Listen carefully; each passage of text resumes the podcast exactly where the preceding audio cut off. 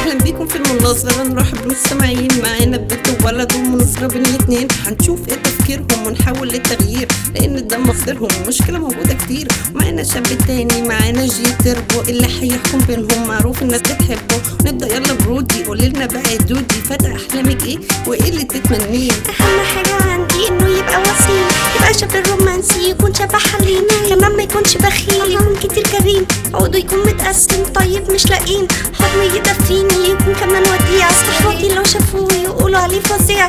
يخلي حياتي وردي ما يكونش ابدا مادي قبل كل ما ليه في حياته بشكل فردي. عايزاه يكون طويل عضلاته دي منفوخة. أي بنت تشوفه على طول يجيلها دوخة. يكون ابن الناس ويكون زي ديلي. ما يشغلش مخه ويمشي بتفكيري هيفضل يقول أكيد يفهمني كمان يفهم تفكيري. اتفضل بقى تربو قول لنا وجهة نظرك بعد اللي سمعته حابين نعرف أهم ده بعد الاعتذار وما تتجوزي. حيناسبك الجزار عشان لو عندك رجولة يبقى انت مش معدولة. وهقولك على الخلاصة. ودي للبنت الفولة. الراجل ده يا حلوة. اللي يحافظ عليكي. راجل بأفعاله عايش عشان يحميكي. لازم ترتاحي لشكله وكمان ترتاحي ليه.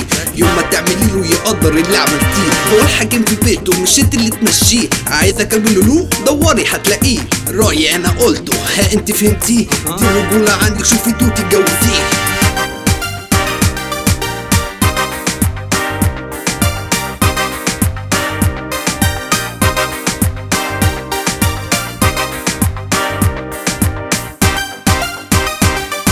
طيب اهدى يا تربو هنكمل المناقشة. ومعانا ولد فانكي من شباب الروشة. إيه مواصفاتك في شركة حياتك تشاركك هي فيها وتشارك أوقاتك. أول حاجة عندي ما يكونش ليها تجارب أنا أموت وهاجر. يا ريت تكون لي قارب يعني تكون بره عشان اخد الاقامه وتبقى طبعا جامدة ملهاش في الدراما. مش تقعد بقى تهتش عماله تقول ترغي ما بتتكلمش كتير. وتبقى كده cute أهلها يكونوا واصلين. شركة كده وبيوت تكون كمان محترمة ولابسه الحجاب.